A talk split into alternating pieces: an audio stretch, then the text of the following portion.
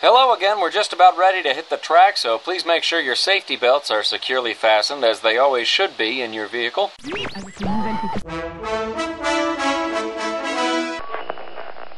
is Tower. Launch sequence engaged.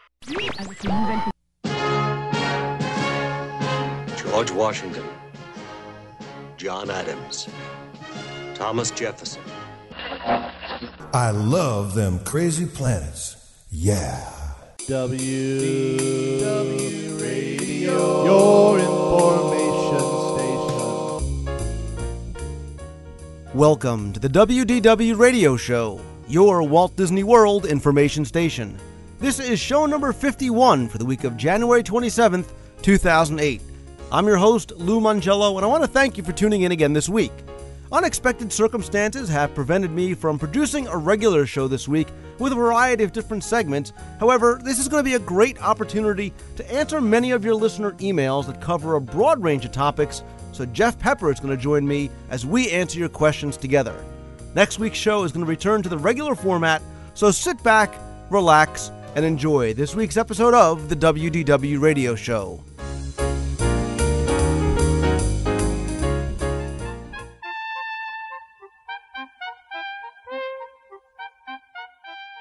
I thought we would take this opportunity to go through some of your emails and listener feedback, and so I wanted to welcome back from his whirlwind tour of logo conventions, mall openings, and kissing babies on the campaign trail, Jeff Pepper. Jeff, welcome back.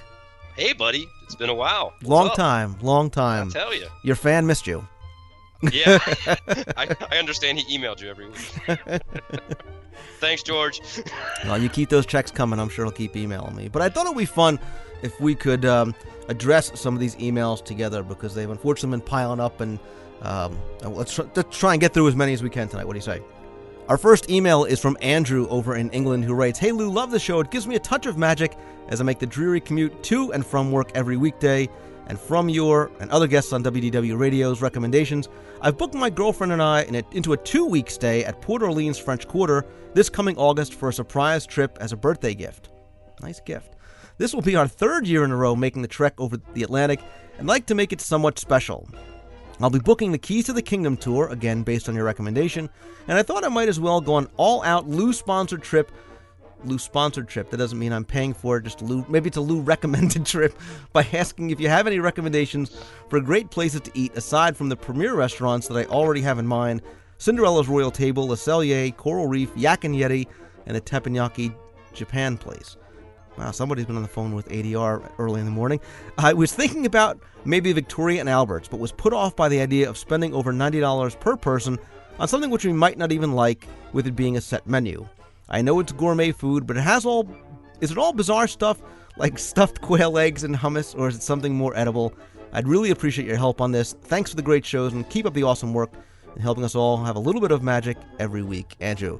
Andrew, thank you, and like you said, you've hit... Um, some of the definitely the top restaurants in Walt Disney World. But as I talked about it um, a number of shows ago, we ate at, my wife and I ate at Victoria and Albert's um, with some friends of ours one evening. And yes, it's expensive. You're going to spend probably ninety dollars to maybe one hundred fifty dollars if you do the wine pairings on dinner. But it is by far, in my opinion, the best dining experience I've ever had anywhere. You'll spend three to four hours there. Um, the food is not crazy. There's no stuffed quail eggs that I saw on the menu. And you can choose from a number of different items. So even though it's a, pr- a fixed uh, item menu, there's a number of different choices. And the chefs will also accommodate any kind of restrictions that you might have and things that you don't want or can't eat. Um, if you're able to do it, if you really want to go all out and make this something incredibly special, then I would say, you know, try and save if you can. Put that money aside, and I'm, and I'm sure you won't be disappointed. Jeff, have you ever eaten at V and A's? Not have not have done it yet. We have children, and it's, it was just never anything we could work around. Um, but one day, I definitely look forward to doing it. But let me throw in a couple things real quick. He mentioned Yak and Yeti, and I know I mentioned it to you. Uh, we just came back from a trip last week, and it was our first time at Yak and Yeti. And I know you've talked to about it, and Glenn has reviewed it on the show. I just got to throw in that it is one of the best dining experiences I've ever had at Walt Disney World. The food, was some of the best food I've ever had. I mean, it was a really great experience, and the atmosphere was wonderful, the details and everything. So just big endorsement there. I noticed I, he did mention that one. And one he didn't mention, and it's one of my very, very favorites, and we just ate there as well um, this past weekend, was uh, Boma. Uh, Boma is one of my family's very, very favorite restaurants, to the point where we do it every trip, and uh, we just hung out with uh, Jessica from uh, If You Can Dream It blog there um, this past weekend and had a great time. Yeah, it's a great point. I love Boma as well. I actually like Boma, I think, better than Jiko. Um, you can find a lot of the same uh, items on the menu there. Boma's a little bit more casual than Jiko. So, yeah, if he's looking for another uh, good dining recommendation, Boma's a great idea. So the next email comes from Chris, who says, "Congratulations on another fantastic episode of the W D W radio show. I think your interview with Doctor Ann Savage from Disney's Animal Kingdom's Wildlife Tracking Center marks another landmark event for your show. It's great to hear about the far-reaching impact that the Walt Disney Company is making on conservation and the environment. And now for something completely different. Listening to your two thousand seven recap show, it reminded me of a question I wanted to ask your opinion on. There's another aspect of the recent Nemo additions to Walt Disney World that I'm not sure I've heard discussed. Specifically, do you think that having two rather different Nemo-based attractions in two different theme parks adds to the potential confusion for the casual resort guest? Does this lead to well-meaning parents that try to get their little ones to the Nemo ride and end up in the wrong park? I find this similar to guests who might confuse Space Mountain and Spaceship Earth, again, two very different attractions in two separate theme parks. This is a factor which I think may have been overlooked by those of us who are frequent Walt Disney World visitors. A trip to Walt Disney World can be overwhelming to the casual guest, and I wonder if this sort of thing can feel like an unnecessary complication. Your thoughts? Jeff, what do you, what do you say you hit that first? I, I, I don't think so. Um, I think people tend to be a little bit more spontaneous when they're at the parks. Um, you know, the majority of people are coming down for a vacation. They're hitting all the parks. I, I don't think it's quite as attraction-driven as the West Coast with Disneyland and California Adventure. So I, I don't think it's that confusing. And um, I, I think, you know, we mentioned on that recap show that we, we felt that part of the motivation in putting uh, the Nemo show um, in Animal Kingdom might have been as a bit of a draw uh, to bring more people in, and it, it kind of expand, you know, the attractions there to keep people in the park a little longer. So I I, I, I would tend to think it's, it's it's pretty cool. I've you know my family's never had a problem or confusion with it. I'm going to respectfully disagree with you. Um, okay. I, I think I think we as frequent fans and people that have been there so many times and do so much research take so much for granted. And if you spent time in a queue somewhere or on the monorail or just walking around the park and you hear some of the questions guests guests ask, you sometimes are shocked because it, it's something that you just would assume somebody would know. And this is where not preparing for Walt Disney World is the first time or very casual guests' biggest mistake. It's not like going to your local amusement park or theme park. You need to plan. And the one thing I did notice, Jeff, was when I stay on property and I'm watching the local Orlando stations, over the past year or so, they now have a new commercial. And when they talk about Nemo, they're very specific in saying that, you know, now Finding Nemo, that there's there's two attractions in two separate theme parks. Because I think maybe people were going to... And you know what? If, if somebody's going down there and their kid is dying to see the Nemo ride, and they end up in Animal Kingdom, and their kid is not all that enthusiastic about sitting through a forty-five minute show, um, that can make for, for an awful little bit of time for mom and dad. So um, it probably doesn't happen all that often, but I would guess it probably happens here and there. And um, I'd love for a cast member to weigh in on that and see how many people maybe go up to them and say, "Hey, I'm in Animal Kingdom, where's the Nemo ride?" Well, your, your points are well taken. I, I will agree with you on that end. And, and it, you, we don't want to open the whole Jeff kettle of fish of, you know, appropriateness to theming and blah, blah, blah, blah. See that? Three years of law school, baby. Fi- finally paying off. All right. Uh, Terry Abbott wrote, and her question is, I've heard a rumor about a hard-ticketed Halloween event next year at the studios. Any updated information on that? We love the special events, and we'll be attending our sixth Mer- Mickey's Very Merry Christmas per- party uh, in December of this year. Great to meet you, Terry Abbott. Um, Jeff, this is a, a rumor that we discussed a-, a-, a long time ago, actually, and this one has been resurfacing for the past two years, but I haven't heard anything updated in the past couple of months on this or not. I think it would be a great addition, an alternative, really, to Mickey's Very Merry Christmas party Not necessarily something like a Nightmare Before Christmas, but they could do something a little spooky or, or themed a little bit different. Um, would you like to see something at the studios? And if so, what do you think would fit in well there? Oh, absolutely. I think, you know, on our recap show, I mentioned that I would really like to see, I would like to see a Nightmare Before Christmas hard ticket um, event at the studios, which that's where so much of the rumors have been, you know, kind of flying around, you know, a Nightmare Before Christmas attraction or a hard ticket event.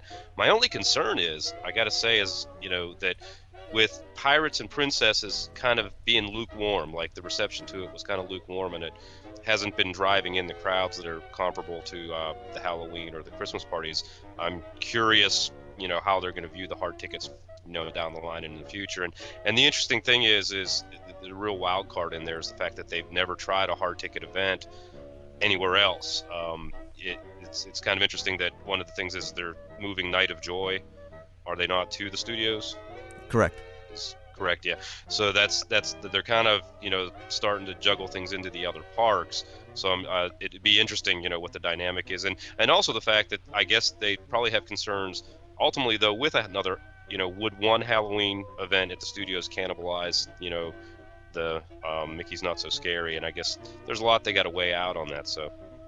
Well, let me put this to you. Uh, what would you think of some Halloween themed events or things going on over at Disney's Boardwalk? I think that that's very good. I, I'd never considered something like that, and and you know you, you, that's a good point, because actually um, I was just talking to a friend about Pleasure Island and how Pleasure Island is taking so long to get jump started, and you know, Pleasure Island had a lot going on with it in years past where they would do the New Year's every night kind of thing, which wasn't necessarily a hard ticket, but it had kind of that kind of theming to it. And when you kind of put that in context to doing something at Boardwalk, that would be very, very cool. You know, I would love to take credit for that idea, but um, I can tell you now that a couple of years ago, I actually saw concept art for some proposals of bringing a Halloween event to Disney's Boardwalk. And I don't know how far along, if any, Uh, those concepts might be, but it is something that had kind of moved along in the pipeline, and, and who knows, maybe it's something we'll see in the future. So uh, that's why I was kind of interested to gauge your reaction on it. Yeah, I'm, I'm surprised that, you know, with the fact that there are four theme parks, that, that the hard ticket events have been pretty limited to just uh, the Magic Kingdom. All right, the next email comes from Katie from Maine, who said, "Lou, I really enjoy your show and began listening over the summer. I'm a college student, and I find that the show is especially helpful when I'm trying to write a paper, but not helpful when I'm trying to fall asleep. You, oh, and Jeff are funny, and I find myself laughing to myself every time. My boyfriend and I are going to Disney February sixteenth through the twenty-fourth, two thousand eight, and plan on staying at a moderate resort. I was wondering what your best pick for a moderate resort would be, since the only one we stayed at is Port Orleans French Quarter. We looked at Caribbean Beach, and, well, we don't know which one to pick. Out of the four moderates, which one do you prefer? Also, what are the crowds and the weather like around this time that we're going? Another question I have is, what do you have to do to book a spot for the showing of Fantasmic at the Hollywood Studios? And what's the chance of being able to book a spot when we get to Disney? Or will we have to book ahead of time? Thanks so much. And ever since episode forty-one, I've had veggie, veggie, fruit, fruit stuck in my head. Sorry for the email. Hope to hear from you soon, Katie." Katie, thanks for your email. Um, and I'll, we'll hit this in a couple of different ways. First, I want to talk to you about the crowds, uh, because you said you're going February sixteenth through the twenty-fourth, and I will make reference to uh, touring plans dot com, which really is the, the de facto resource for this kind of information. If you go there and look at the crowd calendar, the sixteenth, which is a Saturday, uh, through the twenty-fourth, which is a Sunday, the crowds range really from eights, nines, and there's a seven thrown in there. So you are going to be looking at um, some pretty heavy-duty crowds, but he'll also tell you which parks you should go to and which ones you should avoid. Um, as far as pick for the moderate resort, um, I've said this, you know, numerous times that I love Port Orleans French Quarter. But Jeff, what about you? What's your favorite of the moderates?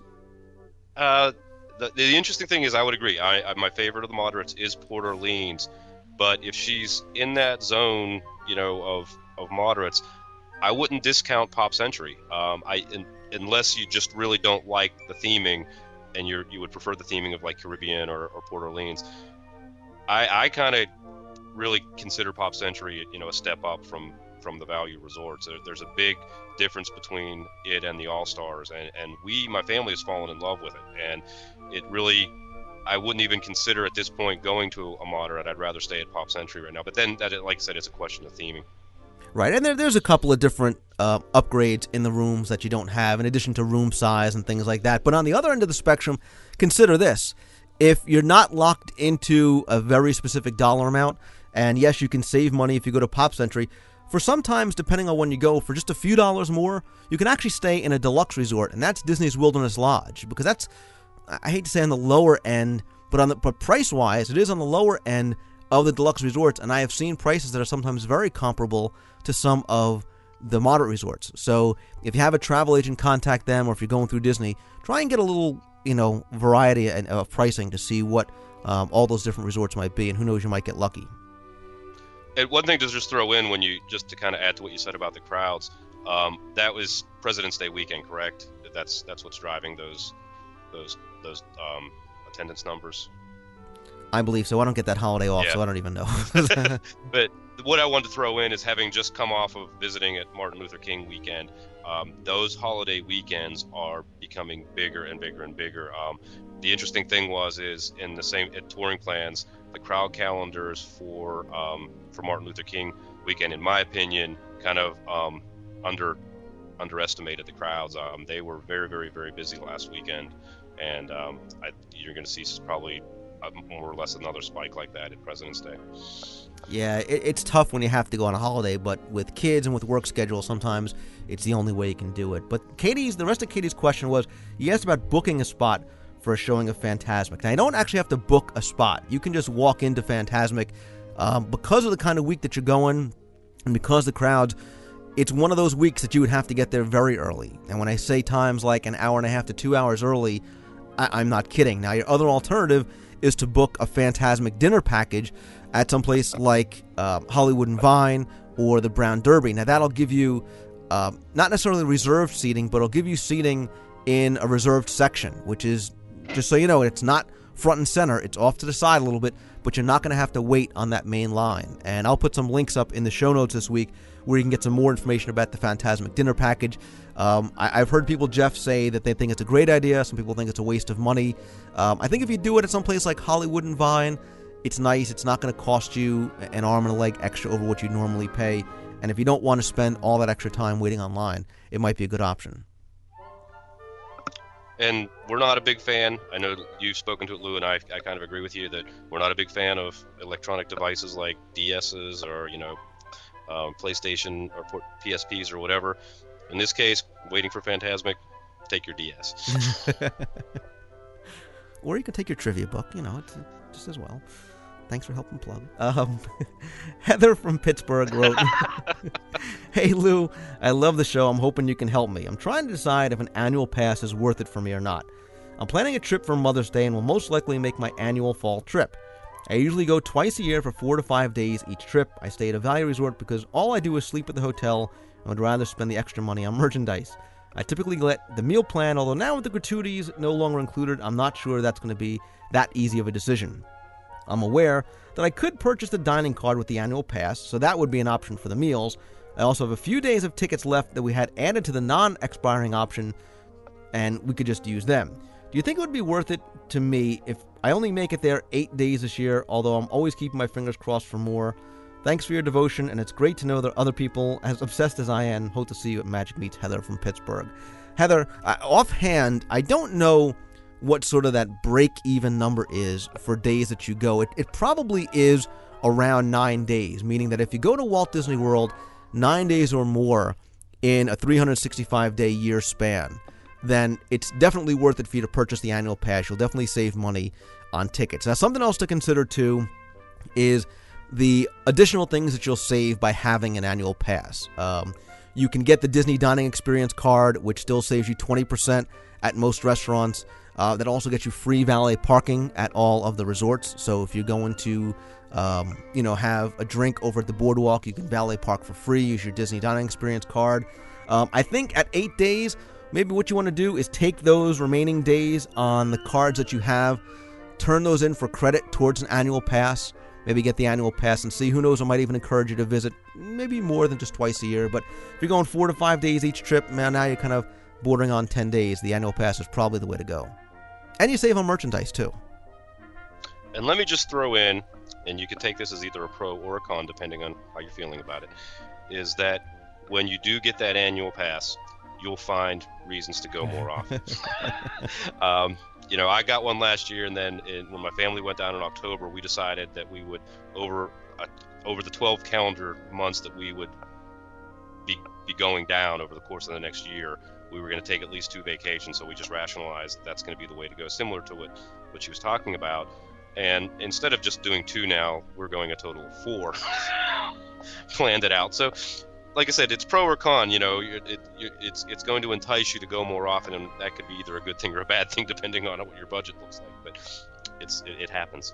Yeah, but well, because now what happens is you're sitting at work, and you end up hopping on Expedia or JetBlue yeah. or Continental.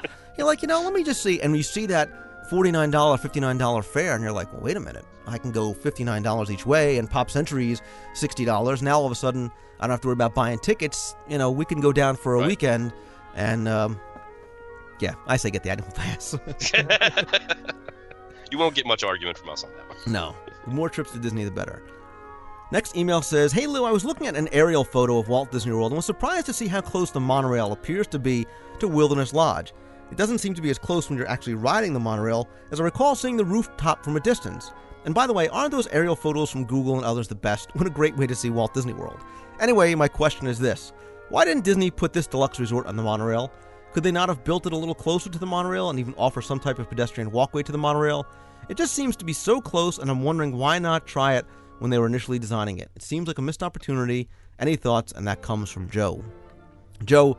And Jeff, I have a couple of reasons why I don't, uh, a few reasons why. Uh, one is cost. Um, the monorail is not as inexpensive as you might think it is to build it, um, especially when you also factor in the cost of adding another spur, adding another station, um, and everything else that goes into that. Number two, I think it would also affect the theming of Wilderness Lodge. I just don't see it fitting in with that rustic, very out-of-the-way theming. When we did our D S I on D, uh, Wilderness Lodge, we talked about how as soon as you start going down Uh, Timberline Drive, you really get the sense that you are in the Pacific Northwest, and that big monorail, you know, speeding by might sort of ruin that illusion um, just a little bit. And I think part of its charm is that you have to take a boat, for example, to the Magic Kingdom, and I think that's that's some of the allure of Wilderness Lodge. Yeah, I agree. I think the isolation, like we talked about, is a key component of its design. And the other thing is, is it, if you even look at those Google photos or the, the Google Maps or whatever, to get, if they would have actually built the Wilderness Lodge closer so they wouldn't have had to have extended the track, that would have put it right really in the traffic flow going, you know, they would have had to have altered roadways and everything. So it would have really been a huge, huge construction, and they'd have to divert the existing, you know, roadways and the parking lot and everything like that, and and it would have again lost that isolation. So I think that probably had everything to do with it. And and again, when you think about it, to extend the track over to the lodge as where it stands now, they would have had literally had the monorail shut down for an extensive amount of time. So I think those would have all been all the considerations there. Yeah, and I don't I, I think Wilderness Lodge is one place that I would not foresee a monorail ever being extend, extended to. So next email is from Andy Shelb, who said, Lou, I have two questions. My buddies and I are taking our girlfriends to Walt Disney World the first week in March, and one is planning on asking his girl to marry him. We've been trying to come up with some creative ways to help him, but not sure what to do. They always talk about buttons for first-timers and anniversaries, but is there any Disney magical engagement things that they do? He'd really appreciate any tips you might have. If this is something you've covered on your show, just direct me to when you did it and what episode number it is. I've heard you say keep in mind their favorite character. Hers is Grumpy, but I'm not really sure how to have him incorporated in the proposal. While I'm sure you can't request a character to, to be there, do you know where you can find Grumpy in the park? I looked on Steve Sorer's website, you mentioned a few weeks ago, but I couldn't find him. I've also wondered if you've ever seen a Ludwig von Drake character roaming in the parks. Andy, um, let's take the first part of your question first. Um, Jeff, what do you say? Some creative ways to help him out with his engagements. Okay, so I'll I'll take this part well, first. Well, there's there's the there's there's the famous Lou. Oh no, better not go there, huh? Oh wow, yeah, that that's another story for another podcast. But, um, yeah, there there are a number of creative things you can do, and you know, one thing you have to factor into this is budget, because Disney will do just about anything, within reason, you know, if if the money is right, and if you want Grumpy to appear, you know, for your engagement, I'm sure they could make it happen, but you know, you might not be having a wedding after that. Um, there are things that they can do, and if you're going to have, if he's going to do something, for example, at a restaurant, you can call ahead. They do do some things where they will prepare a cake with a glass slipper. They'll put the engagement ring in the glass slipper for you. You can call the Disney florist. I know they have a bunch of packages. You can also call the wedding pavilion, and they might be able to provide some ideas or some information about some other things Disney can do or has done in the past, maybe to give you some ideas. Uh, as far as seeing Grumpy, I have seen him in Fantasyland, but it's been sporadic. He's not one of these characters I see all the time. And I've never seen Ludwig, Ludwig, Ludwig von Drake um, just kind of meandering around the parks. Have you? That would be you, Jeff. No, I, I never have seen him. And it, and that's in, and it's interesting because there's a lot of really obscure characters that come popping out at times that you would never think have, have, have been characters. Uh, Clarice, uh, the, the girl chipmunk that kind of goes with Chip and Dale. So, I mean, there's a possibility he's been out there. We'll have to kind of throw that out to the listeners to see if anybody's actually seen him. I, I have no knowledge of him ever being one. Yeah, if anybody has seen him or has any pictures with him, um, I'd love to see it. Maybe he kind of appeared in Toontown at some point, but I, I have no idea. You know, Grumpy's always in the parades. That's That seems to be when I see Grumpy the most, is he's always one of the key characters on the parade. Oh, place. True. But yeah. Yeah, I, I didn't even think I, about I, that. All right, the next email comes from Bill, who said, "Hey, Lou, the show, like Walt Disney World, seems to get better with age. In one of your recent podcasts, you spoke briefly about the Treehouse Villas at Lake Buena Vista. I have fond memories of staying there during the eighties, and it was a great place to stay. But have you been there recently? I had the chance to play golf earlier this year at the Lake Buena Vista Golf Club. You get a good look at the old villas when you're there, particularly along the seventeenth hole. The current status is, to say the least, un-Disney-like. The buildings are still there, but they're abandoned and in a state of disrepair. Fallen tree branches are left to rot on the porch. You can walk right up to the buildings and look inside the abandoned, dust, dusty furniture and stained mattresses. I know they've been that way for at least the past four years. Any word on what's going on there? Thanks, Bill." Well, Bill, I, I know I've actually stayed in the Treehouse Villas before, too, and you want to talk about a unique place to stay on Disney property. I, like you, I was very upset when they closed down, but they suffered severe hurricane damage um, back in two thousand three, two thousand four, somewhere around there. And I know two years ago, I actually drove up. There was a security gate there, but I kind of got out of the car and walked around a little bit just to try and take some pictures um, before security came by and, and, and whisked me away. Um, but from what I understand, they have started to work on some of them, and I do think they are using them for some cast members, maybe some international program cast members. I'm not one hundred percent sure if that's still the case. Um, I, I know some of them were, were damaged pretty bad, almost beyond repair. So um, I have heard rumors of what they are going to try and do and, and won't do there um, because of some environmental issues. But obviously, as I hear anything more, uh, I'll definitely cover it on the show. Jeff, did you ever stay there, or have you seen the Treehouse Villas? I've seen them. I, I never had the I was never had the fortune to stay there, but I, I had seen them a, a few times, and uh, kind of took a look around at them when they were part of the they were part of the Disney Institute, were they not? Jeff, the next question comes from E. Scott Arnold, who writes, "Hey Lou, I recently discovered your show and have really been enjoying listening to it. Usually here at work." While working, I have a couple of comments from your recent show. As for the distressed bird sounds in the Magic Kingdom, I can tell you that they do exist. I know for sure it is used near the turkey leg cart in Frontierland. It doesn't play all the time. I think it's used when the birds get particularly bad. However, I remember it well from my days doing parade crowd control. I was a cast member at a lot of different places from ninety-three to two thousand two. You'll be there and suddenly the background music lowers and you hear the bird sound, then the reg- regular music returns. See ya, E. Scott Arnold. Uh, Scott, thanks very much for sending that. And you're right. Actually, when I was down on my uh, my most recent trip, we ate at, at uh, Akershus for the Princess Breakfast, and I heard it there. If you stand to the left of the Kringola Bakery and kind of that, that little walkway towards the seating area, it plays right there. So I, I guess it does play probably in all the parks, and maybe you just have to kind of look for it or listen for it um, as to actually where it plays. Well, I have a suggestion of where they need to play it, and that is the Starring Rolls Bakery at the studios, because uh, we really like that particular spot, um, getting like a quick breakfast in the morning, but they have a real bird issue there. And, I mean, these guys, they're aggressive, and we, we happened to be there one time when uh, people at the table next to us decided to feed them, and it just turned into Alfred Hitchcock um, big time. So any cast members out there listening, can you pass that suggestion? There you go. Next email is from Molly, who said, "Lou, I'm a big fan of Disney and your podcast radio show. I just booked my next vacation to Disney World, and Disney was offering a free ticket upgrade for the water park options and what seemed to be a good price for the four nights and five days at a value resort. My friend and I started to go on the website to make our maps and figure out what things we missed during our last time at Disney. According to the Disney website, it says that both water parks are closed for refurbishment during the entire dates of the promotional period this was offered. But I read on your website, or a link off of yours, that during off-season Disney tends to alternate which ones were open, keeping one open at all times. I called Disney and they said the same thing despite what the website said. Then the person also said that the upgrade would include the Disney Quest and the E S P N Sports Complex. Anyway, I was just wondering if you had any experience with this, et cetera. I don't want to be disappointed and think that Disney would offer a great deal, knowing that patrons couldn't take advantage of the water parks. Thanks for reading, Molly. Molly, like you said, uh, from what I understand, they always do alternate one or the other of the two water parks, Typhoon Lagoon or Blizzard Beach, um, during the winter months for refurbishment. Now, it may just be that maybe they didn't have a set schedule as yet when you check the websites. They had them both being closed. The website might not have been updated as yet. I know that happens quite often. Uh, it doesn't get updated as, as information comes out, and sometimes Uh, people at reservations don't have that information as well. But as you get closer, I would call. I'm barring something out of the ordinary. I would expect uh, probably one of them uh, to be open uh, during your time down. Lori in Snellville, Georgia wrote and said, "Hey Lou, my husband surprised me last week with a Thanksgiving Day stop at the Magic Kingdom. It was the first time I'd been back to the world since discovering your podcast in late summer. I had a great time showing my husband all I had learned from listening to you and all of your wonderful guests, including Jeff Pepper.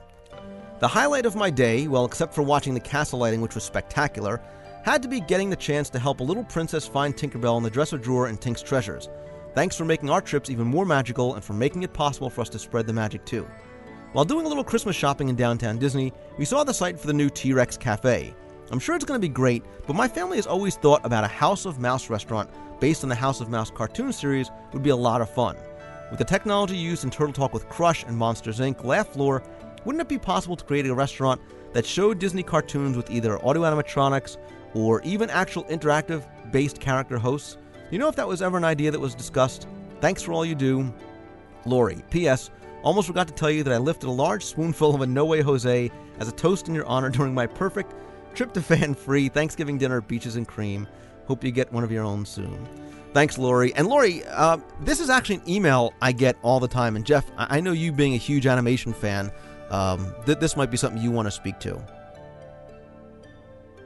It, it is an awesome idea, and it's one that um, I've actually kicked around with some friends now and then. Is the uh, an idea that we had thought would be an, a great idea, and there's actually real estate for it, is to do something like that. Do and a House of Mouse idea would be great because it, it would tie in to the show that was on. But they have so much room adjacent to Toontown. I mean, we, they talk up. There's always rumors swirling around about another e-ticket being at that end of things, end of the park there, you know, sort of in that area between Fantasyland and Toontown. So there's a lot of space there, and there's always people discussing the fact that we need more um, full-service restaurants in the Magic Kingdom, more options for dining. So you've got a natural fit for a character meal um, right there. So I, th- I think it would be a great idea, and I think it would, it would be a perfect fit in that end of the park. Because another aspect of it is, is on, on that side of the park, on the Tomorrowland, you know, Toontown kind of Fantasyland side of things, there isn't a full-service restaurant. Right, and, and I think, you know, I never thought about putting it in Toontown, but even like she said, if it was in downtown Disney, I mean, think about, you know, because of the transformation that's going on there now, and it really is becoming a much more family-friendly environment, especially over at Pleasure Island. Think about having a true family-friendly restaurant um, as a dining option down there. I know T-Rex is coming in, but this might be something to help bring additional guests over to downtown Disney. Um, and I'm not saying that they need to do that, but it might be a way to increase, um, you know, foot traffic um, around there. But I think the possibilities would be almost limitless, you know, being able to integrate so many different Disney characters and so many different technologies uh, into it. And I think it would be a home run. And one one of the comments I get all the time, you know, via the blog and with people just talking to me about it, is, you know, because they bring it up because of my interest in animation, and I, I focus a lot on the blog so much, is there really isn't a lot of opportunities in Walt Disney World to see Disney animation, to actually see the old cartoons. And so, you know, that type of venue and, and putting it in, in that area in downtown Disney or Pleasure Island would, you know, you could have screens throughout the restaurant or club or whatever. They could be constantly showing the old entertainment, and, and that would be a good fit, as you said. Absolutely. Definitely. So Mark in Indy writes and said, Hey Lou, love the show and all the hard work you put into it. I know that you either answered an email or talked about E C Vs and wheelchairs in the podcast before, but I can't find the right cast. My mother will be joining us for a trip later this year, and she'll need to use an E C V, electric scooter, to get around. I know there are some at each park, but is she better off renting one from an outside source due to the high volume of visitors at that time of the year? And if so, do I have any recommend- recommendations? Thanks again for your hard work on the podcast each week. My wife and I eagerly await it. Its release each Sunday. Again, that's from Mark and Indy. Uh, Mark, I've actually had a lot of personal experience with renting scooters down there. Uh, somebody in my family, uh, when they come down, does need an E C V. And we've rented in the parks before, and we've also rented from outside sources. And I've always liked going from outside sources for a couple of reasons. One, depending on the time of year that you go, if it's very crowded in the parks, um, you if you don't get there early in the morning, they actually could be all rented out. So you might be un, unable to actually get one. Uh, then you, of course, have the problem with all the scooters looking alike when you have to actually, you know, come out of an attraction and you and your mom are walking to your scooter trying to find it. Just, you know, it's a little something else to have to worry about. Not only that, if one is delivered uh, from an outside company, they'll actually deliver it right to your resort. And now you have it for use not just in the theme parks, but all around Walt Disney World. Uh, you can take them on buses. You can take them on ferries. You can take them anywhere. Many of them are small and collapsible. Um, if you have a rent-a-car, it's very easy to put in the car. Now you also don't have to worry about, you know, that walk from the monorail ramp down to the Magic Kingdom, um, which may not sound like a lot, but for somebody that does have some mobility issues, uh, it is something that is a concern. And what I'll do is I'll put links up in the show notes to some of the sources that I've used before. They're all very, very good. You can call them up. Um, they can have it, you know, you don't have to call way in advance. Usually uh, you can call even relatively close to your trip, and they'll be able to provide one for you. How do how do the prices compare on that, Lou? Well, in the parks, uh, wheelchairs are rented about ten dollars per day with no deposit, um, eight dollars a day if you do what's called a length of stay rental. Um, E C Vs are thirty-five dollars a day. You have to put down a five dollars deposit. That, of course, is refundable. And again, those are in all four of the theme parks. You can also get it in downtown Disney, the Marketplace and West Side, um, at the resorts, at the Swan and Dolphin. Now, there's some of the outside companies, for example, one of them that I've used is Walker. Uh, medical and mobi- mobility products. Um, they have scooters that range from thirty dollars a day to thirty-nine dollars a day. The more expensive scooter will accommodate a higher weight. Um, they also have wheelchairs, and I think they probably have two or three different types of scooters. And you actually call them at one eight eight eight scooter, and uh, they'll be able to answer any questions. And like I said, I, I've been very pleased uh, with their service. And, and they're just one of many of the, the scooter rental places um, around and, and that deliver to Walt Disney World. Next email comes from Dimitri, who writes, Hey Lou, love the show and congratulate you on the great work you're doing. Keep it up. But I had a few questions for you, and I was wondering if you had the answers. My first question is, why did Disney change the Spectral Men's faces in Spectral Magic? Do you agree with the change? If so, why do you think Disney would ever consider changing them back? I really love Spectral Magic, and my favorite part is the beginning with the Spectral Men, or should I say, was. I haven't actually seen the new Spectral Men in person, but from what I have seen, they're a big disappointment. My final question is, what's the number one thing you miss from Walt Disney World that you wish could come back? Thanks for all you do, Dimitri. All right, so let's handle the first part first, Jeff. Uh, he's talking about in the Spectral Magic Parade, the Spectral Men were these illuminated, white, clownish faces um, that cast members wore um, as part of their costume.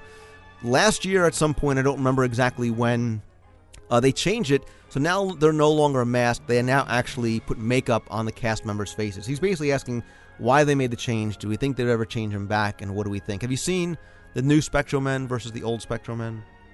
No, I haven't, so I, I, I can't really venture an opinion on it. I've heard, I'd heard about the change, uh, but I hadn't seen it yet. I, I have seen it, and they're a little in, they're interesting, to say the least. Um, I really don't have a preference one way or the other. I'm sure it's much more comfortable that for the people that have to wear it and don't have to have these, uh, you know, um, light bulbs in their costume up against their face. But um, he wants to know, what's the number one thing you miss from Walt Disney World that you wish could come back? And if Horizons is your answer, you got to come up with something else. Uh, nineteen seventy-five crisis. I'm very good. What about um, what about by way of an attraction or a show or Treehouse Villas? I know I'm putting you on the spot. Yeah, it's a tough one because there, there's so much, and and I, I I I yeah, yeah, I'd be built, I'm beating the dead horse again, but um, and people are going to go, oh God, well, you can it, but Epcot as it was in the eighties. You know, Epcot's twenty-fifth was so two thousand seven. I, I know. Okay, let's forget I said that. Um, uh, uh, no, that's uh, all right. Uh, I mean, uh, I don't want to put you, I, you know, I think, again, I, I would probably say. Uh, okay, okay, I could get, I could give you a really good one. Go ahead. I could give you a really good one. Um, because it was so fleeting, but it was so cool, and that was the Mickey Mouse review. Okay. Very good. Very good. I would probably say twenty thousand Leagues Under the Sea. I have a, a real sentimental attachment to that ride. I remember looking forward to going on it with my parents. I totally, totally bought into the fact that we were going underwater, um, you know, a la hydrolators, yeah. But, you know, I was also six at the time, so, you know, I kind of got a pass for that. But I, I just thought it was, you know, you felt like you were in a real sub, and, and I liked the movie, and, you, you know, it just, it kind of had everything, everything uh, going for it, so... Um, I'm an old-time Magic Kingdom guy, so I'd probably go twenty thousand Leagues. I, I can throw in one more thing, and it's it's it's probably reflects one of my favorite times of Walt Disney World, and that was nineteen eighty-nine, and it was when the studios opened, and I really, really enjoyed um, the first few years of uh, Disney M G M Studios. I really liked the backlot tour as it originally was, with all the, the movie production going on, and I do miss that aspect of it. I'm, I'm I wish that they would have kept up, and and that actually brings me to the one thing that I now remember that I probably missed the most, and that is the animation um, studio that was there, that was the full working animation studio. Um, that to me was a great loss when they closed it down. True. Yeah, you know, I think the, the original studios, when they were a working production company, um, had just a, a, such a different feel to it. And not to take anything away from what the studios are now, but it just was a different park um, because of what you could see and what you could possibly see. That was part of the allure, was who would you see there, or what would you see going on, or, um, you know, could you see, you know, I hate, bad example, you know, Brittany and Christina, you know, I, yeah. Sorry, it's all I could think of. Um, but you looked forward to possibly seeing a star there uh, because they did have those kind of events going on, so... Um, and, and there was something very cool about being able to see a working studio, you know, without having to go out. I'd never been out to California before, so to see a, a real production studio was, was very exciting for me at a young age. Yeah, and, and like I said, being the animation fan that I am, I mean, I so much so often physically saw, you know, Roger Rabbit cartoons being made. I mean, when, when I ultimately saw them up on the big screen, I had such a distinct memory of saying, I watched an animator paint that cell. You know, and that, right. that was really cool. Yeah, true. All right, a couple of quick questions. Jason from Washington, D C wrote into Lou, big fan of the show. Quick question. Is there a master list and photos of every costumed character in the history of Disney World? Also, is there a list of every active and rotating characters? Thanks, Lou. Love the podcast, Jason. Um, Jason, I, I'd be hard-pressed to maybe find, you know, an official, quote-unquote, master list of every character that ever appeared in Walt Disney World. As for current active and rotating characters, there are a number of sites that have official, unofficial lists that they've put together. I know if you are looking for a specific character and you go up to a cast member, they will find out for you where, uh, when, and if that character will be appearing in any of the parks. It's it's funny when you ask, because if you go back and look at photos from the um, the early seventies when the park opened, you had Aristocats, um, you had um, a lot of Jungle Book. I mean, you had a lot of characters that were, pro- were very prominent coming off of the movies then that we just don't see these days, and it's it's it's interesting. So that, that it would be an interesting list to see. Absolutely. And if somebody has uh, one of these resources or knows of some of the good resources, by all means, send them over to me, and I'll put it up in this week's show notes. Here's another quick question from the D-Man, who said, Lou, I'm getting ready to go to Walt Disney World during spring of this year, and I was just wondering, what in Walt Disney World, how many places do not accept debit or credit cards, and if having money in the park is absolutely necessary? Thanks, sincerely, to D-Man. Jeff, as far as I know, especially if you're staying um, on property and have your Key to the World card, I think even the, all the kiosks have a swipe machine and will take either a credit card, debit card, or your Key to the World card. I don't think that you... technically need cash really anywhere. No, I think you're absolutely correct. Um, I am someone that walks around in life with probably less than five dollars in my pocket at any given time because I've gotten so used to debit and credit cards. And I still sometimes have this vacation mentality that I need to be carrying some cash. And I found at Disney World, there is not, I can't think of a single venue where you would absolutely have to have cash other than an arcade. And I don't even think the arcades, you can still get away with swiping cards there to some extent. So yeah, I was going to say maybe the Frontierland shooting arcade, um, do they have a swipe machine, or do you have to actually put a dollar? I, that might be the only place I could think of offhand. Yeah, you I, might. That that might be it. Yeah. Because yeah. I know in um in the arcades at the resorts now they have the smart cards for the kids. Right. And right. The, big, the big kids too. You right. know for the that stuff. So. Well, cool. Thank you very much. I'll be here all week. Um, Dave wrote and said, Lou, my question's about the All-Star Movies Resort. Last year we stayed at All-Star Music, and the rooms were completely refurbished. You know if Disney's planning a refurb for movies. We're going at the end of September two thousand eight and are currently booked at movies. However, we're so impressed with the new rooms at music that we may change and stay there again. Thanks, Dave. Dave, I'm not sure um, when they're going to actually do any sort of uh, upgrades to the rooms at movies. They usually do these things kind of in cycles, so if they did music, chances are movies is in the pipeline somewhere. Uh, you can check the Disney website to see if they have any kind of updates. Uh, I'll also check again. I'll also make some phone calls to see if I can find out anything further. But as you start to get closer, um, you can maybe call and see and, and change a reservation if that's, you know, of all that importance to you. Figment Mushu on the forum wrote to me and said, we're coming to Mouse Fest in two thousand eight and need some assistance in the planning. So here's the questions. We're looking forward to your episode of staying off property. Do many Mousefesters stay off property when they come down for Mouse Fest? We're looking at last year's Mouse Fest schedule and wondering will this year's schedule be similar? About when do you guys start the preparation or the plans for how Mouse Fest will go? I know it's early and the fest is far from today, but we're the kind of people who believe in the earlier the better policy for a trip like this one. Keep putting the smiles on our faces.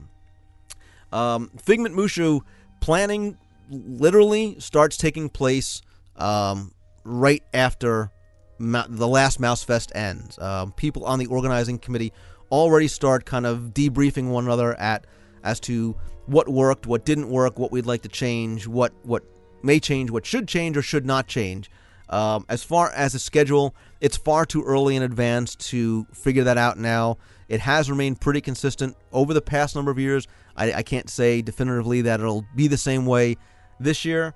Um, as far as Mousefesters staying off property, um, I don't know. I, I honestly don't know what the percentage of Mousefesters that stay off property versus on property are. I know a lot of people like to stay on property just for the convenience, um, also getting in extra magic hours, things like that. But um, I do know that there is a large segment of the population that does stay off property. And yes, I will be doing a, a full segment on the show all about your off property options uh, because it's something definitely that we should explore. One thing, and one thing to throw in there, Lou, that I I heard you guys mention a lot prior to my going to Mouse Fest this year, and it's a really good piece of advice, is that if you can find a, someplace off property that is convenient, that's a good value, and you're happy with, um, definitely don't discount it because, as as they, everybody has often said, you don't spend time in your room at Mouse Fest. And I, as a first-time Mouse Fester last year, I can testify to that. It was basically you slept, you showered, you went out the door. And so a lot of people will say that, you know, a resort, you know, staying on property resort is not a big key component of Mouse Fest. And, and in that regard, because you're on the go so much, it, it, that's very true. Yeah, and, and we'll explore this when we do this segment. But there are times, even during Mouse Fest, that staying off property might be a good idea. So, for example, if you and your wife or husband, whatever, you want to go to a lot of Mouse Fest events, but you're with your parents and your young kids, and maybe they're not all that interested in going to hear Lou talk about trivia. Um, you can, if you have an off-property resort um, where you are staying in a villa that has your own pool and your own entertainment room and all things like that, the kids and, and the parents can get up later, they can make breakfast, they could spend a day there without having to worry about schlepping back and forth. And then when you're done with your events, you can go, come back, get them, and then spend the rest of the day in the parks. But like I said, we'll, we'll discuss this more um, in further detail when we actually get to that segment. Jeff, the next email is from Jay, who said, Hey Lou, I'm a big fan of the W D W radio show and listen to it every week. It helps me get my Walt Disney World fix, and I definitely need it being up here in Connecticut. But anyway, I do have questions, and this isn't just me rambling. I'm returning to Walt Disney World in September. My last trip was way back in November two thousand. Yes, I know it's long overdue, but I'm still really excited nonetheless. Do you have any suggestions as to how I can effectively navigate the world without being overwhelmed? Thanks, and keep up the great work. Jeffrey? How long was he staying? Or he gonna stay? Or did he stay? Um, uh, yeah, he Jay doesn't say how long he's gonna be staying for. Uh, that, that's that's kind of the broad question so many people ask, and just as you just alluded to in an early, answering an earlier email, really do your research, uh, get an unofficial guide, and really determine your priorities and which parks you really want to focus on. Um, my family and I, we tend to be a two park a day kind of family. We we're not the type that want to st- we'll just go to Epcot for a day or go to the Magic Kingdom for a day. We like to jump around and have a lot of variety in our days. And uh, the other big thing is determining the time of year you're going, and do you want to do a lot of non-theme park activities? Like, do you want to do the water parks? Do you want to do Downtown Disney? And then just really get a good day-by-day plan. Um, you know, fit your Downtown Disney into the evenings when the parks might be closing early. Um, you know, kind of schedule out your your fireworks. A lot of times you'll go, and the Magic Kingdom will only be doing uh, wishes on the weekend days, and so you need to kind of plan those things out, whereas Fantasmic and uh, Illuminations are pretty much every night. So those are the kind of things to, you know, really look at, because as if you haven't been in a while and you really want to catch, you know, maximize, um, a lot of times, you know, I'll take for granted that, you know, I don't want to have to see wishes every time I go because I'm going multiple times a year, but I forget that someone that hasn't been in a while, that's going to be a priority. So those are the kind of things I'll look at. Yeah, we, we can't stress enough planning. Even if you've been there before, you haven't been there now and in coming up on eight years, and believe it or not, a lot has changed. And and for me, that's actually part of the fun. Um, like Jeff said, you could pick up one of the uh, guidebooks, like the unofficial guide. Um, there's a number out there to choose from. Something else you may want to do, too, is order the Disney Vacation Planning D V D. Um, you can go online. It's free.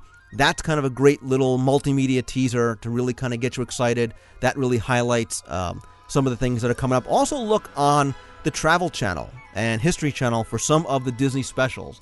Those are also great planning resources as well, and again, kind of also get you into that same, you know, plus level of being excited about your upcoming trip.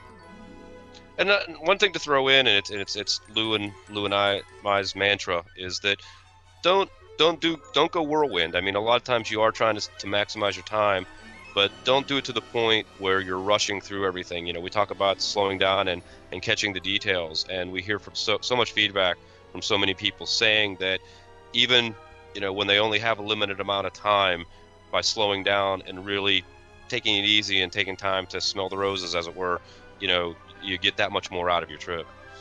Absolutely.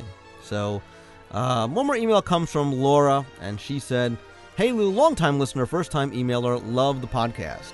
We, family of four, are going to the world in March. I have one A D R booked per, per day for most of our stay."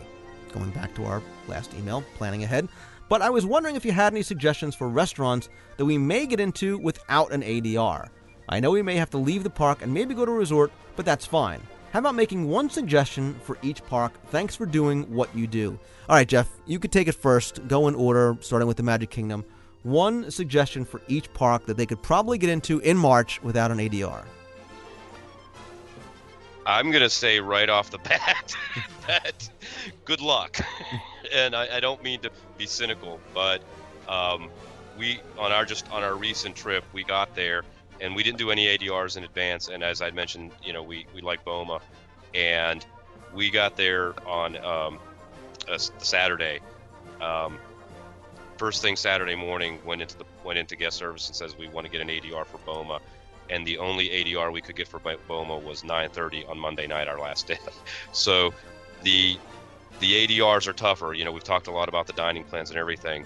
So I will throw that out there that, you know, going in March, it's going to be one of the peak times with spring breaks and everything. So it, it will be tough to get, even get last minute A D Rs. Having said that, um, Magic Kingdom, I would say. Um, Tony's Restaurant would be a good choice. Um, we've done some walk-ups there and have had relatively good luck. Um, Do you, do you want to go park by park, Lou? Or yeah, um, I, I would. What's your What's or, your pick for Magic Kingdom?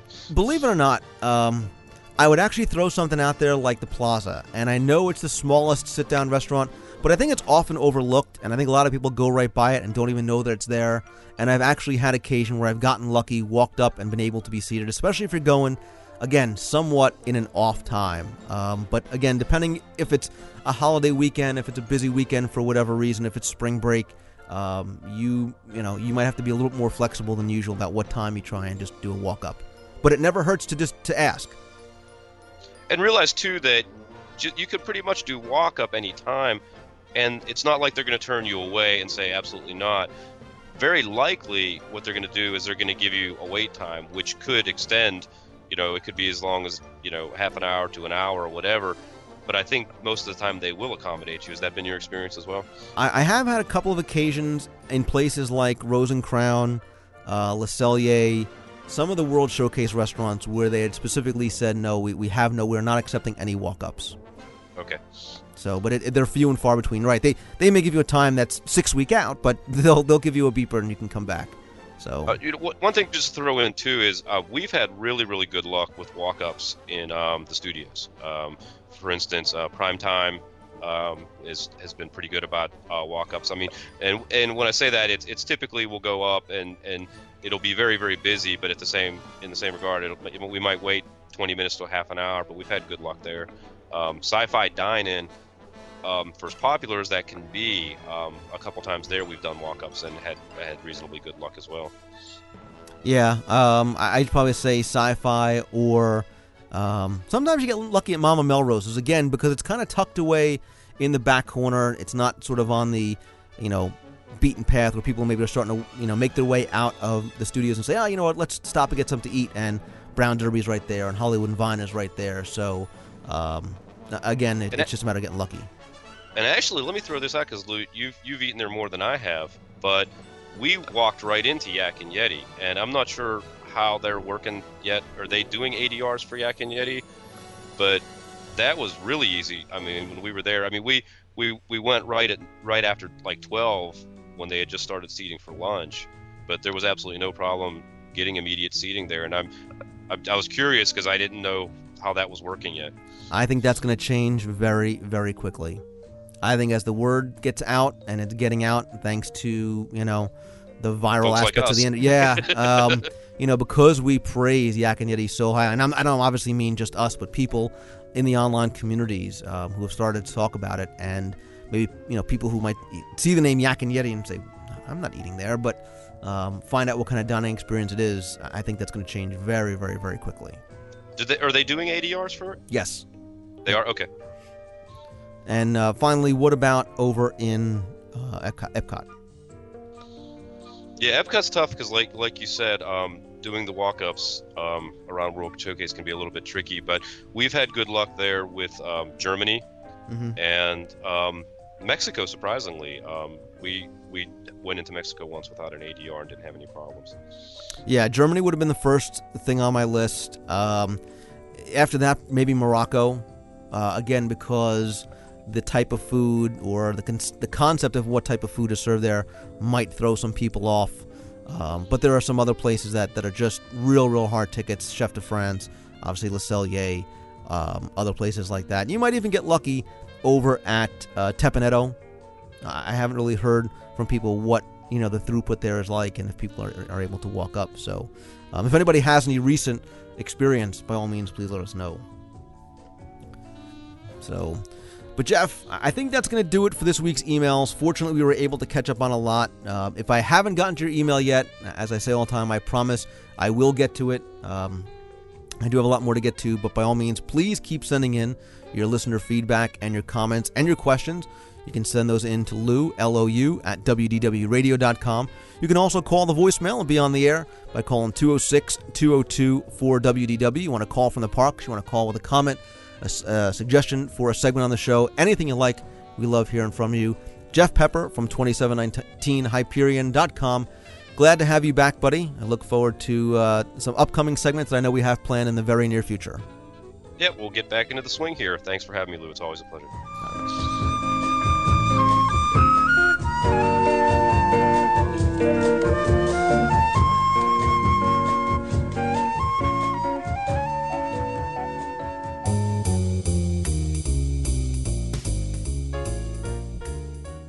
Thank you for tuning in again this week. I hope you enjoyed the all-listener email show. Next week, I promise to return to my regular format and include not just Walt Disney World news and the rumor mill, but a variety of other segments, including an all-new D S I and more. I also have plenty more in store for the coming weeks and months, including more exclusive interviews that I'm really excited about, as well as some regular features that I haven't done in quite some time. Remember that if you want to be on the air, email me to lou at w d w radio dot com or call the voicemail at two oh six, two oh two, four W D W. You can also discuss the show and anything Disney in our forums over at disney world trivia dot com. Just a reminder to visit the show notes page at w d w radio dot com for links to some of my recommended sites and friends of the show, including Owner's Locker, where you can fi- sign up for their free trial offer and have your own personal secure locker delivered to and from your resort. And for the best prices on official and authorized Disney tickets, you can go and visit orlando fun tickets dot com. And also be sure you check out Ricky Briganti's attractions magazine dot com and subscribe and purchase the new Orlando Attractions Magazine. Issue two should be almost uh, out by the time you hear this, so you can get more information over at attractions magazine dot com. As always, if you like the show, please review us on iTunes, and more importantly, please help spread the word and let others know about it. I want to thank you again for tuning in again this week. Hope you have a great week. See ya.